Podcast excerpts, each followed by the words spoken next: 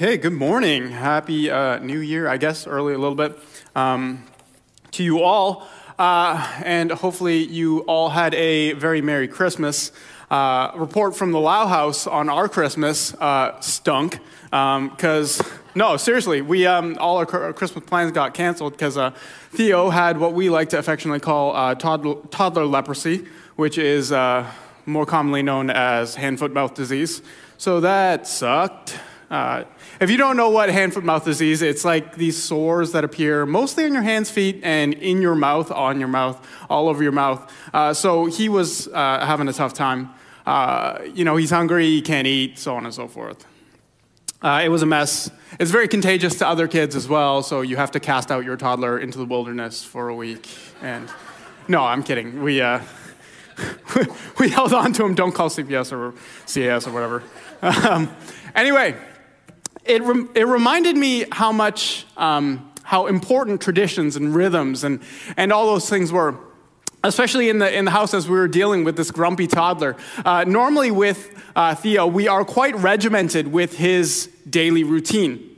As I'm sure you are, you all have these different routines, right? You get up at a certain time, you eat at a certain time, you go to work, you go to school, you go to whatever you go to at a certain time, so on and so forth. You go to bed at a certain time so that you can get, wake up the next morning at a specific time, whatever it is. It works better for you if you adhere to that rhythm. In the same way, toddlers really, really need that rhythm, but when they can't eat properly and they can't sleep properly, and their parents are tired of uh, catering to their needs and just put screen time on for like two hours hours because he won't stop crying. Uh, those rhythm get, rhythms get absolutely destroyed, and you don't set yourself up for success for the next day.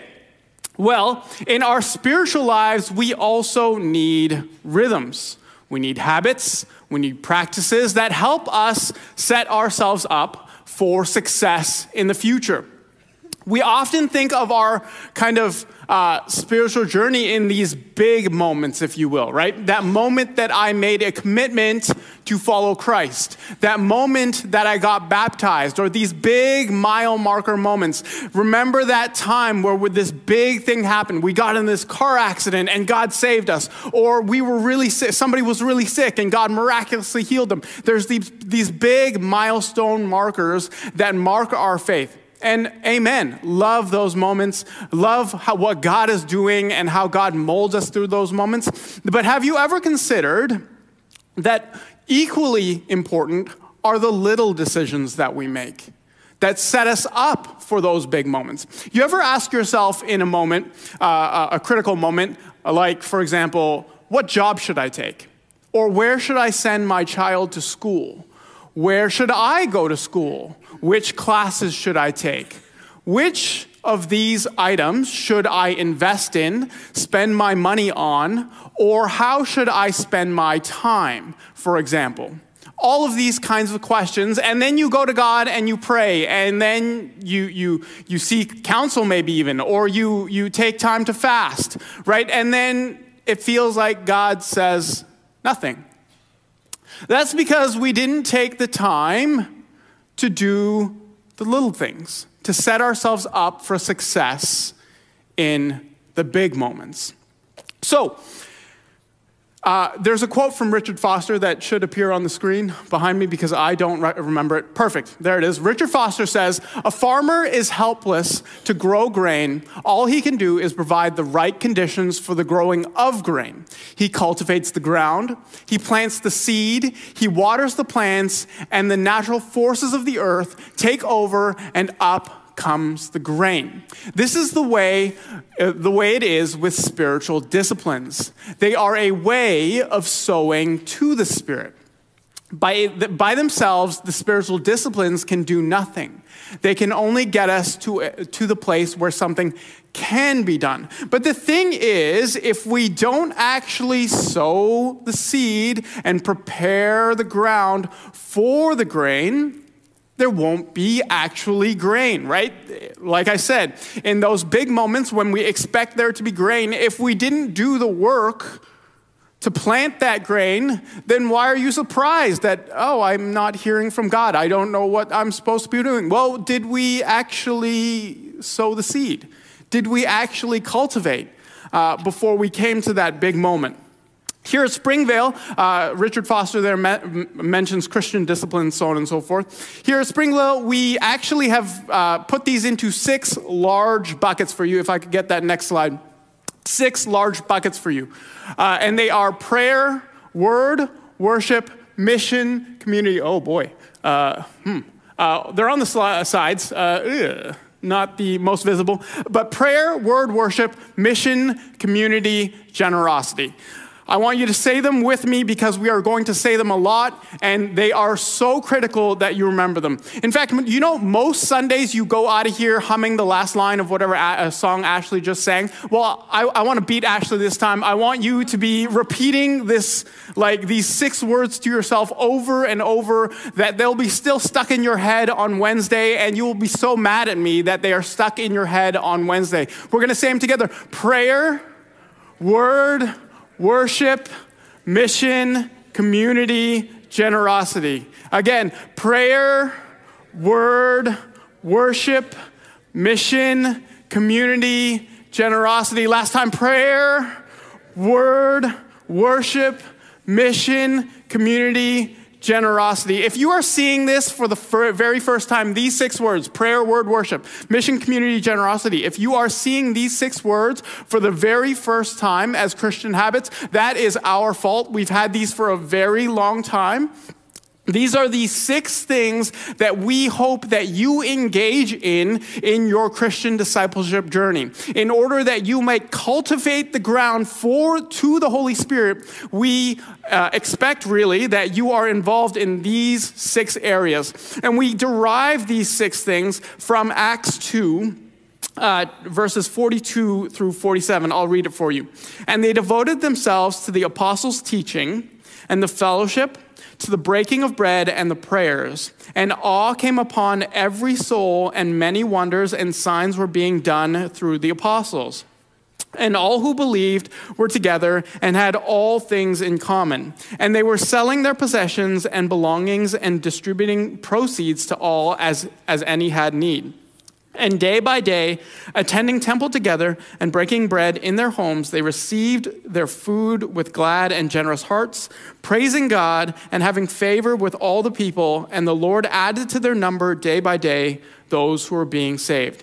So if you are paying attention and following along there closely, verses 42 through 47, I'm sure you noticed six Christian habits. What were they? Prayer, word, worship, mission, community, generosity. We're going to break these down though a little bit. Fortunately, also, uh, we don't have to do uh, a complete job of breaking them down today uh, because we actually have a whole class uh, talking about uh, Christian habits. Uh, we just offered it in the fall, and if we, you want to take that one again, I believe it's winter of 2025. Dustin, correct me if I'm wrong. you can email Dustin Borland or Dustin at springvale.org for any questions. Or you can take starting point that talks about these six habits again prayer, word, worship, mission, community, generosity. So, how do we see it in the, these couple passages here. First, it says, and they devoted themselves to the apostles' teaching. Number one, the early church started in the Word. Quote up there. Word uh, here at Springvale. Come on, quote. Do it. Yes, word. The, uh, we, we say the word is the Bible, which reveals God and his purposes to us. This is what Springvale um, kind of, it's the boiler for uh, the, the spiritual habit uh, of the word. Next slide, if you will, please. D.L. Moody says, uh, I never saw a useful Christian who was not a student of the Bible. In fact, I'm going to have a lot of these quotes that are going to be like, if you can't say amen, you ought to say ouch. In fact, I was like, it was really tough for me to put some of these quotes up there because I was like, ooh, that's me too, ouch. And I put it in there anyway because, well, we got to be obedient to the word. So, uh, D.L. Moody says, I, w- I never saw a useful Christian who was not a student of the word. Thomas Aquinas says, We cannot love what we do not know. And that is so critically important. We say, friends, that we love God. Do we not? How can we love someone whom we do not know? And where is it that we get to know who God is, but in His Word. The Bible, the Word of God, is God's primary and special way of revealing who He is and what His character is to us. In it, He reveals how He is, how He acts, what His promises are, and how you can trust in Him. Yes, I know that when it comes to you making a decision on what class to make, which car to buy, where to send your, your children to school or daycare, what friends you should make, it doesn't say. And Ralph, you shall become an electrical engineer. Oh, thank you, God. That's not what it says. Of course, but in the Bible, we, we understand who God is and how he acts and how he wants us to act. And so then we can develop our worldview. We can develop uh, uh, a proper um, uh, understanding of how God wants us to behave in the world. And so then from that framework, we can make decisions on our life. Right? But all of it doesn't happen if we don't have the right worldview. And the Bible is the place where we get that worldview. The Bible also functions as a mirror, right? As we read the stories in the Bible, we don't go, oh, silly Israelites, how foolish of you. You should have known better. Or, you know, we read maybe uh, of the tax collectors or the Pharisees, of the Sadducees. We're not supposed to sit here and go, well, that's not me. I'm better than that. No, as you're reading these stories, you're intended to go, that's me. That's me. As you see the Israelites cowering in fear from, from Goliath, that's me. As you see Cain and Abel, and Cain murdering his brother out of jealous rage, that's me. As you see David and Bathsheba, David, David struggling with lust over Bathsheba, that's me. That's me. You're intended to see the Bible and have it illuminate who you are. It doesn't just illuminate who God is, it also illuminates who we are and how much we need Him. Amen? So, how do we engage in the Word? Again, if I were to spend, like, if uh, we're not going to be able to go into a deep dive on all six of these things, if I were to spend uh, adequate time, really, uh, talking about all six of these habits, we would be here till, you know, I don't know, Tuesday. Uh, because, I, well, I guess you guys have stat holiday, right? You're good for, you're good for, I'm kidding. We're not going to do that. Um, but how do we get engage in these habits uh, here at Springvale? So first, the word is both to be engaged with individually, right? You're supposed to do individual devotions, right? We want you to be reading the word on your own. We want you to be interpreting the word on your own. I, I really don't want you to be just coming here on a Sunday morning. This is the only time you get into the word. I tell you what it says, and then you go, well, Lester said, right? No, even like the passage I'm preaching on today, go home and be like, I don't know if that was right. Read it for yourself. Question me. I, I'm no, I'm just a guy. Like, why, why should you trust me? Read it for yourself individually. But also corporately, we are to engage with the word together. It is, it's not just an individual practice, right? So we engage with that right here, right now, preaching, but we also engage with that in things like Springvale Institute, right? Where we're teaching you, where we're studying the Bible together as a community. Where else do we do that? Life groups, uh, shameless self plug. If you aren't involved in a life group, you should be involved in a life group so that you can study the Word with brothers and sisters together.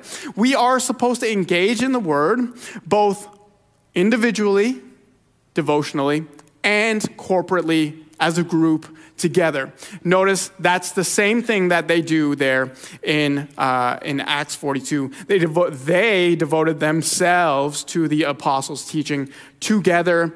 Next habit you see, uh, and the fellowship to the breaking of bread. So, uh, a few years ago, if you're in Christian Habits, I'm sorry I told this, this story already, but I mean, most of you weren't in Christian habits, so you haven't heard this story. But a few years ago, I had the opportunity of going down to San Francisco, which um, uh, is home to the Redwood National Monument Forest, whatever it is. That forest with those massive sequoia trees. They're like hundreds, like hundreds of feet tall. I think 200 feet tall, these pine trees. And the incredible thing about these really, really tall redwood trees is that actually their roots uh, you would think that a tree that's like hundreds of feet tall, the roots are like hundreds of feet, feet deep. They are not. The roots are actually only six to 12 feet deep, closer to the six side. And the way that these trees support themselves is that their roots are all intermingled, meaning that only redwoods support other redwoods. And this is an interesting and beautiful metaphor for how God has created us. God has created us not to be these single silo trees standing out in the middle of the forest, but rather to be in community, in groves, where we support one another, where our roots grow together. I have a quote up there for you. Um, quote, please. Dietrich Bonhoeffer says, Sin demands to have a man by itself. It withdraws him from community. The more isolated a person is, the more attractive will be the power of sin over him. And the more deeply he becomes involved in it, the more disastrous his isolation. Think about this for a moment. What pulls us out of community? Shame. We think to ourselves, oh, they're not going to like me, so I'm not going to engage. If I reveal who I authentically am and the things that I struggle with to these people, they're going to do what? They're going to judge me and I'm going to feel ashamed. So I'm not going to plug in to authentic community. In fact, or even if I do plug into authentic community, I'm going to present a, a shell of who I am or who I think they want to see um, as who I am. Going on from there, the more I hide from uh, holding myself or having people hold me accountable, the more I engage with sin. The more I engage with sin, the deeper my sin, the more my shame, the more my guilt, the more I uh, am uh, enraptured and, and tied up in guilt, the less I want to engage with the community of believers. That's how sin works. However, that is not God's design. And it goes back to the Trinity. I was I'm walking my, uh, watching my toddler walk in uh, there. How cute. Don't, don't, sit next to him. He has leprosy. Uh, anyway, uh, anyway um, God's original design is that we are to be his reflection. And what is God? God is intimate community. God is three in one Father, Son, Holy Spirit, right? It is incredible that God has existed this way in community for all eternity, and He intends for us to do the same, for us to live in community that reflects the community that He is. Community means belonging and participating in God's family. It's not enough to come consistently, sit here on a Sunday morning and just watch a service. That's not what we mean by community. What we mean by community is engaging with life groups. It means uh, you engage with things like women's ministry. It means that in the foyer, you talk to people that are outside of your family or outside of your regular clique, outside of your uh, people that you normally talk to. You go up to somebody you haven't, who you haven't met, who every time you see them on a Sunday morning in the foyer, you just go, hey, hey, nice to see you. Or that guy, hey, that guy. Or big dog, big dog. You, that guy, you can't remember. Go up to them, introduce yourself. I know there's the initial awkwardness of uh, we've seen each other and said hi for four years and uh, I don't know your name. Get over it. It's 30 seconds. It's all right. It's going to be okay. And then we can have real community. Okay? But community is critical to the life of the church and it's critical to the life of the believer. I think I have one more quote up there for you and I will move on because uh, we are super tight on time. Yes. Last one, and really importantly here the person who loves their dream of community will destroy community, but the person who loves those around them will create community. And this is so critically important. All of us, not all of us, most of us kind of go around to church and we have this idea of church where like i'm going to go there and i'm going to find people like me and i'm going to kind of plug in and I, i'm going to find my fit right might i posit to you that the church is intended to be a mosaic of people that are not like you the whole point is that the family of believers is diverse that it's a mosaic. It, this is a picture of what event, the, the heaven, the eternity will be like. So get used to it. It's not going to be a whole lot of people that talk, walk, act, eat like you. It's going to be a whole different bunch of people that you really don't have a ton in common with, other than the most important thing that we are loved and saved by God and we love Him wholly right? So let's get over that, like, oh, I, I don't know that I can find my fit here at the church. No, no. Come to church and love the people who are in the church. That's what we're called to do. Moving on from there, uh, it says, uh, continuing on in verse 42, uh, that they devoted themselves also to the prayers. Prayer, uh, Springvale says, is Quote, prayer is a conversation with God. It really cannot be simpler than that. I, I think oftentimes we maybe even overcomplicate what prayer is. Ultimately, if we boil it all the way down, prayer is a conversation with God. It's so easy a toddler could do it. Now, I'm not saying like we all pray toddler prayers, but it is intend, intended to be and supposed to be that easy. Let's not breeze by that for a minute. That's incredible. That it is that easy, a conversation with God, to have access to the infinite, omniscience, om, uh, omnipotent creator of the universe with a simple, hey, Father. That's how easy it is. But that's incredibly how powerful it is. That we have access to God through prayer is no small thing. And in fact, for us to have that privilege, it took Jesus Christ dying on the cross.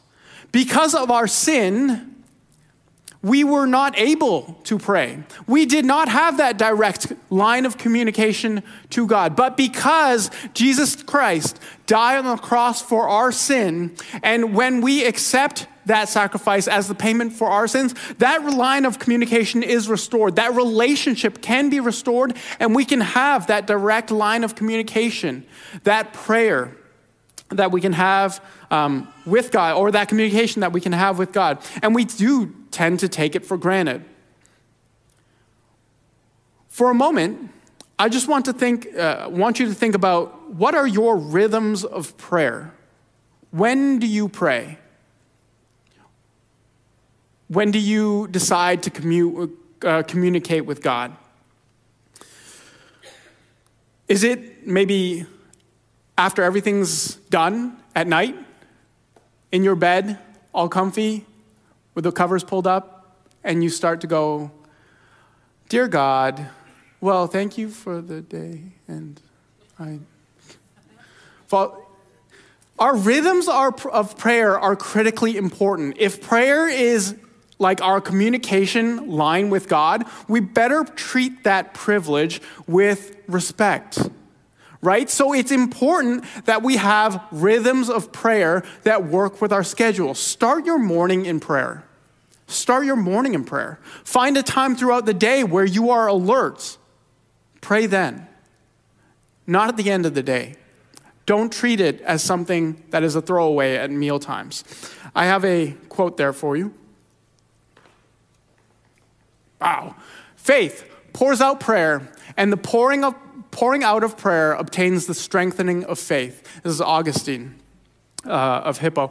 Uh, I love this quote because oftentimes when we go to prayer, we think, okay, uh, I have this problem. I need to take it to God and He will make this change.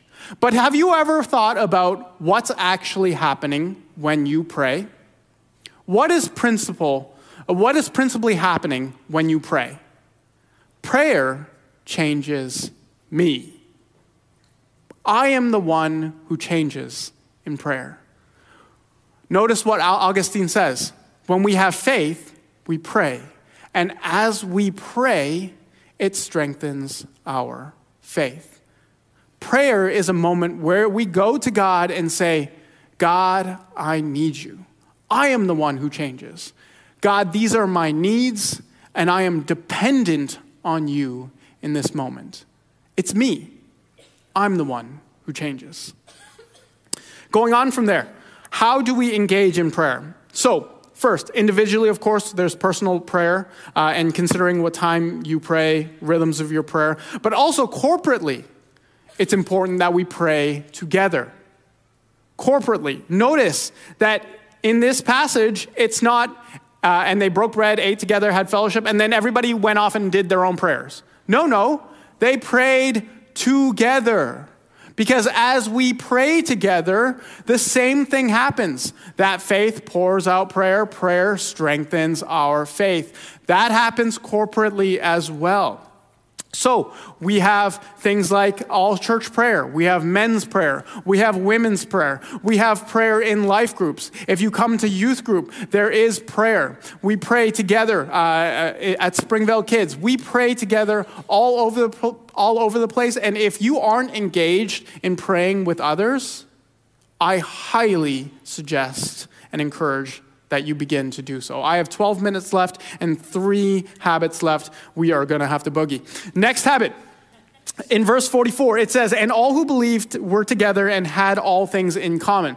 Generosity is using God's gifts to, uh, to love and care for others. Quote for you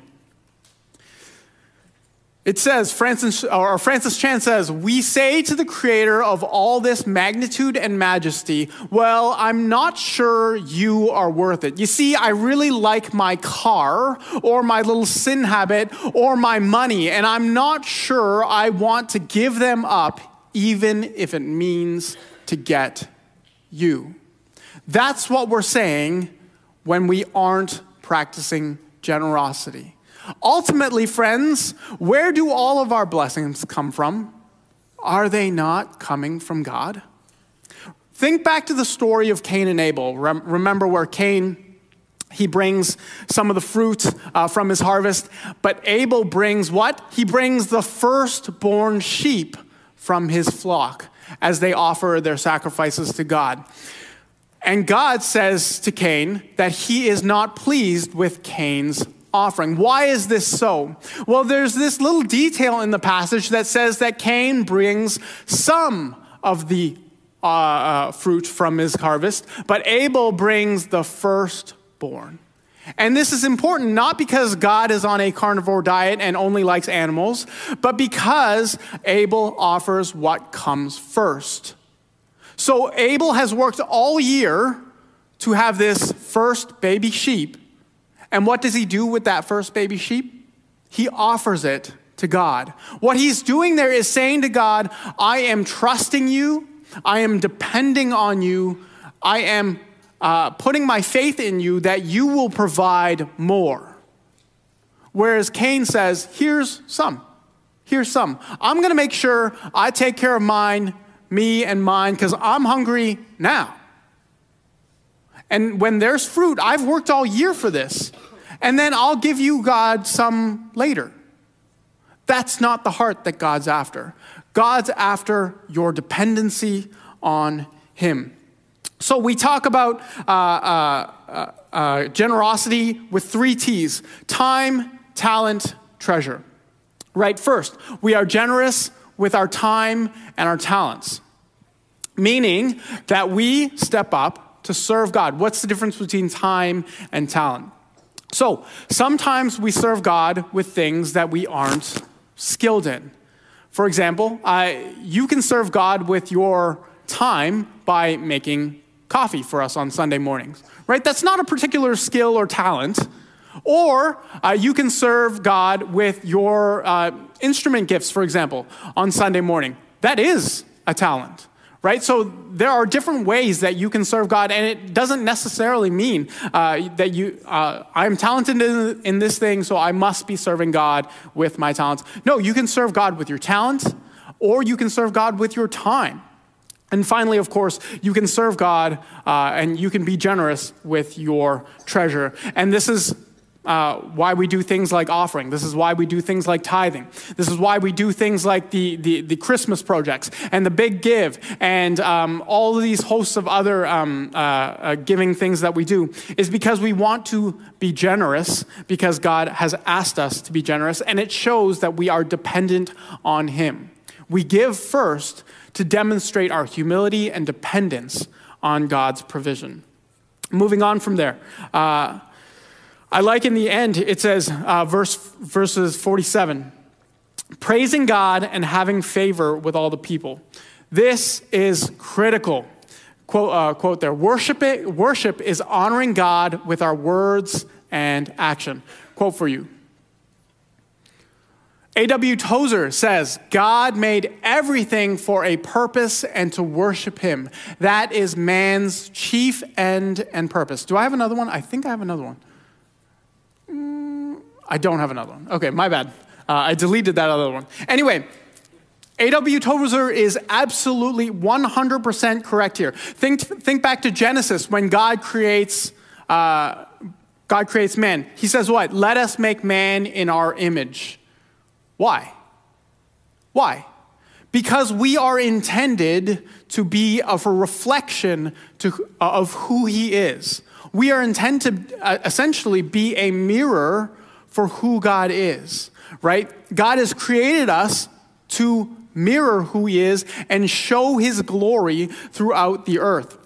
And as we have been tainted and affected by sin, that mirror has rolled up and become less and less of a reflection of who God is. However, because of Christ and how he uh, the Spirit makes us more and more like Christ, that mirror then is able to open back up and we are able to then more accurately reflect who God is.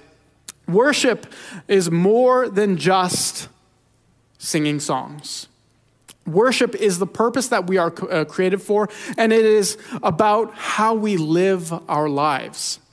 In fact, worship is the very purpose of the church. If we have not worship as a church, we are not a church. The purpose of the church is not mission. The purpose of the church is not community. The purpose of the church is not, I don't know, any host of other good things. Yes, they are important things. Yes, we do those things, but it all comes from worship. Worship comes first. And all of the other things that we do mission, community, prayer all those things flow out of our heart of worship. So we do this individually. Remember uh, when uh, Dustin talked about bearing God's name, right? Taking the Lord's name in vain. We do this with the way that we live our life. We do this when we interact with others who don't know who God is. We do this when we talk uh, with our neighbors. We do this when we talk with our friends. We do this as we interact with clients at work and, and, and coworkers we are worshiping. You ever think about that? That when you go to work, when you go to school, that is an act of worship? Does that change the way that you approach those tasks? Does that change the way that you think about how you own your home, how you drive your car, how you line up at, at the grocery store? All of that is intended to be part of your worship. Worship always comes first. But we also engage with this corporately. We engage by singing. We engage uh, not just by singing, but by serving together, right? We engage when we give. We engage when we um, pray together. All of these things are part of our worship. And yes, you can be involved in them. Five minutes, perfect. Uh, perfect. Uh, enough time for me to let, wrap up this last one. So it says in verse 47 And the Lord added to their number day by day, day those who are being saved. Notice that all of these other habits come first prayer, word, uh, worship, mission, or no, sorry, community, generosity. And then finally, it's almost as if it's a tack on, there's mission. Because as we are passionate about our worship, it spills over into mission. Mission, which is our actions and words pointing others towards Jesus Christ. John Piper says, quotes, Therefore, worship is the goal and the fuel of mission. Missions exist because worship doesn't. Mission is our way of saying the joy of knowing Christ is not a private or tribal or national or ethnic privilege. It is for all. That's why we go. Because we have tasted the joy of worshiping Jesus and we want all the families of the earth to be included. How powerful is that? That worship actually is what fuels our desire to see the nations reached. We desire that, that God would be worshiped more holy, so we go and tell the nations about who He is. That's what, that's what missions should be about. That's what should drive our missions. So, how do we engage in missions individually? Well, we do this uh, with, with things like My Four, right? Which is for people in your life that you are reaching out with uh, or being intentional about in, in um, investing in, uh, inviting, and interceding for. I messed up the order. Sorry, Ed. That's my bad. Uh, intercede, uh, invest, and invite is the correct order. So we intercede for them, meaning that we pray for them, we invest in their lives, and we invite them to things like church, we invite them to life group, we invite them to alpha, we invite them to starting point, we invite them to scavenger hunt, or we invite them to basketball, we invite them to volleyball. We invite them all over the place. Or uh, we also engage in this corporately. We have a missions board, we have um, community care, we have sports again that you can actually uh, be at because there are tons of people here uh, on our Monday and Tuesday night basketball and volleyball programs that are that do not come here.